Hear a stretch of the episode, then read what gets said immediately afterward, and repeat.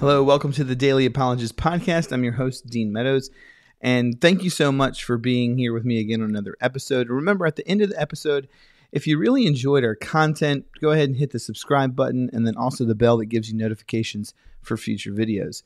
And on today's episode, we actually start off, or not start off, but conclude season four with a very tragic subject, but I think something that we can all glean several lessons from.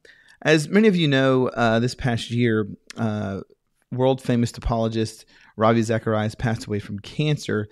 And then um, it was just a complete uh, gut punch to learn about the investigation that went on at Ravi Zacharias International Ministries, but also even more of a gut punch to find out that the uh, the accusations about Ravi's behavior revealed that he had been sexually abusing and harassing women for years. And so it's just one of those things where, as we look at this lesson uh, of the life of Ravi Zacharias, it should have been a lesson of one of you know me coming on the on the podcast and saying, "Man, what a guy of great uh, character, what a guy of great stature, what a great example for all apologists uh, to emulate." But instead, it's really one of like a Greek mythological tragedy. And so, as a former hero of mine, um, I've taken a lot of time to really digest the information and the report. And here's what I've learned from the Ravi Zacharias scandal. Number one, apologetics is not a substitute for genuine relationship with God, for a genuine relationship with God. There's no question about it that apologetics is absolutely positively needed as Western culture grows more and more secular. God needs people to stand in the intellectual gap to, to meet the atheists and the skeptics where they are and to address the challenges that their ideas uh, present to Christianity. However, it's absolutely clear, 100% clear from uh, Ravi's actions that an accumulation of facts about God doesn't equal um, a genuine knowledge or care for Him. I, I liken it to to this. Um, say somebody wanted to know about skydiving. There's really uh, two types of knowledge that play into that. It's first the knowledge that comes from the accumulation of facts. So I could just simply sit down and read every single book that there is to read about skydiving. And I could tell you that, hey, I know uh, everything that there is to know about skydiving. But until I get into the plane with the parachute, climb to 10,000 feet or 20,000 feet or, or, or however high, and actually jump out of the plane, I don't have this experiential knowledge that comes with skydiving. And the same thing is true with God. I can I can memorize facts about God. I can uh, defend uh, the truth about about God and who He is. But until I gain this experiential knowledge and maintain that relationship over a period of time, I can't really say that I have a full picture and complete uh, knowledge uh, of God, and it's clear just from the actions of Ravi Zacharias that that at some point he claimed, or at least it seemed like he claimed to have this type of relationship, but in the end, he really didn't. And so, if apologetics is merely leveraged in order to, you know, say a lot of interesting facts about God on stage, it, it might allow some of us to, to travel the world and talk to big crowds. But ultimately, what we will be is someone who uh, is just dead bones on the inside of a spiritual coffin, dressed in our Sunday best. So, the first thing that I, I really take away from the Ravi Zacharias scandal is that apologetics is not a substitute for a genuine relationship with God. And then, number two, um, apologists have lost even more credibility. If you've ever tried to dialogue with skeptics online, or at least some skeptics online, it is so hard because of the challenges that are presented. Because number one, they're naturally skeptical of any claim that anybody makes. But two, there's already this credibility gap uh, with apologists. The term apologist online is really a, a dirty word that's found in a lot of skeptical social media circles. I mean, I call it the the scarlet A um, for those of us who have formal apologetics training.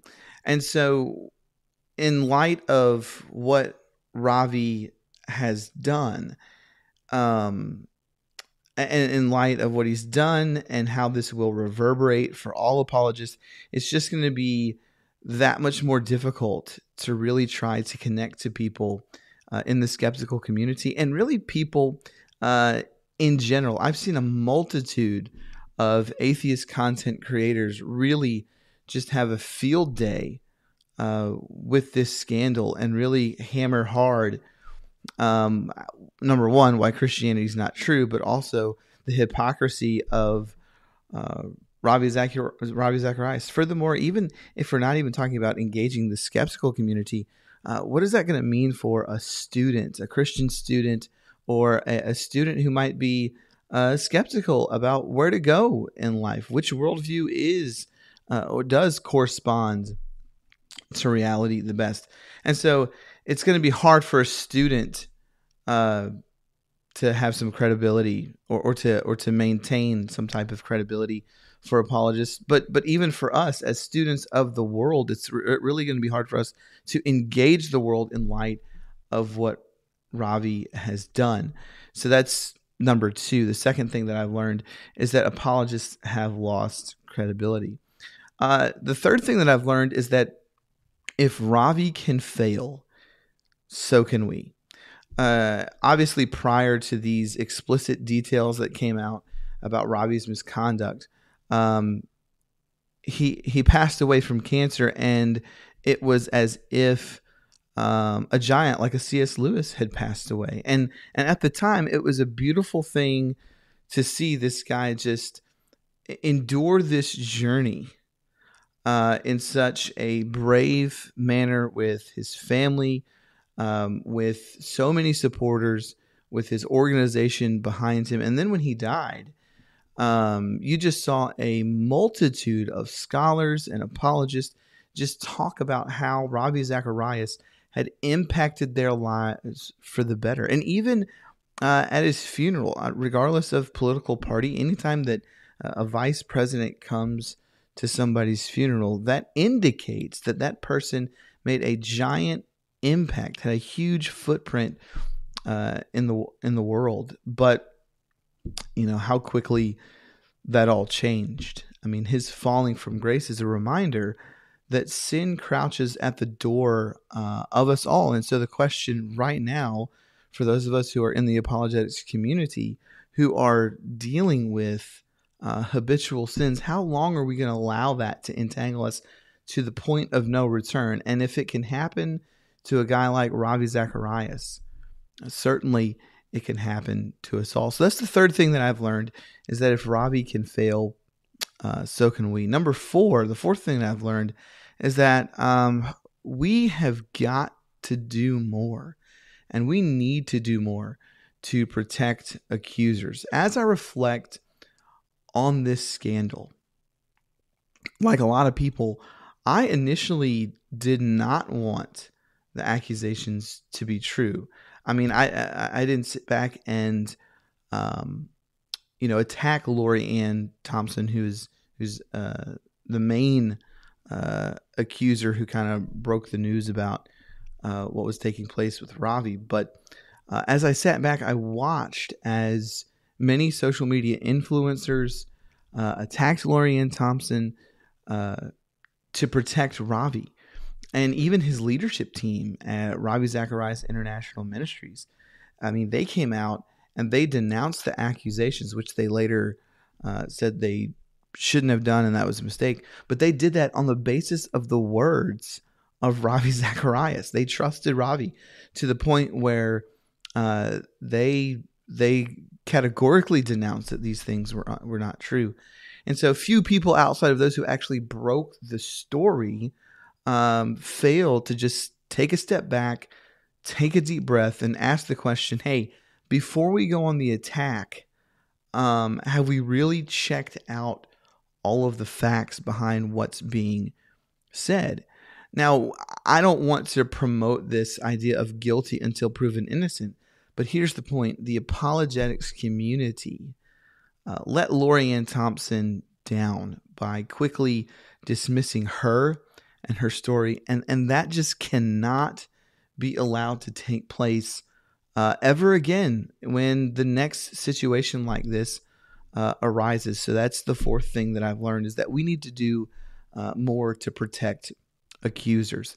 Uh, the fifth thing that I've learned is that hypocrisy does not negate the truth of a worldview. Certainly, certainly, uh, there will be those who dismiss Christianity because of Ravi's actions. There's just no doubt about that at all. And so, but while these are hideous actions that this man, uh, you know, did, we all need to make sure that we aren't dismissing the claims of Christianity with regards to its truthfulness because of this guy's hypocrisy.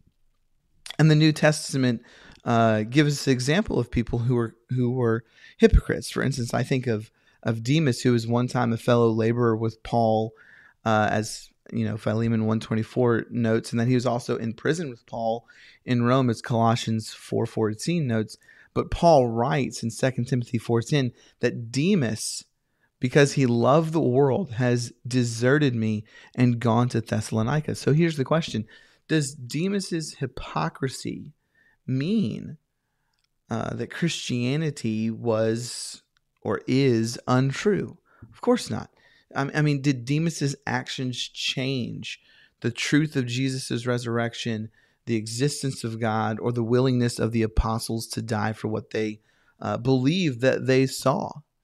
Uh, of course not. So the desertion of a worldview or the abuse of a worldview does not invalidate a worldview. So, in conclusion, um, I think these are lessons that all of us need to consider, that we need to meditate on, that we need to pray about, but also uh, we need to make sure that some of these things uh, don't happen again.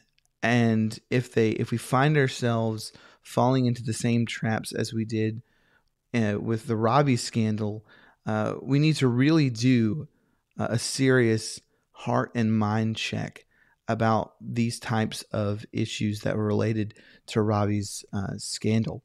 Uh, obviously, this has reverberated throughout the uh, apologetics community, the Christian community, and has become national news. And it's just so sad to see that a legacy that was forged on stages across the world is now crumbled into absolute rubble. And we should be mindful uh, of of these lessons that unfortunately Ravi Zacharias has taught us, um, not in his life, but only revealed after his death.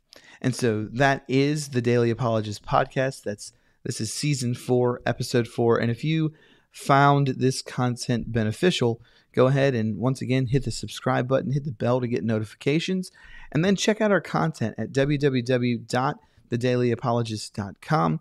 Uh, there you can find resources like blogs, you can find other videos, you can find other podcasts. And if you want to help out the ministry, you can even donate there as well. My name is Dean Meadows. This is the Daily Apologist Podcast. Remember, equip yourself to engage culture.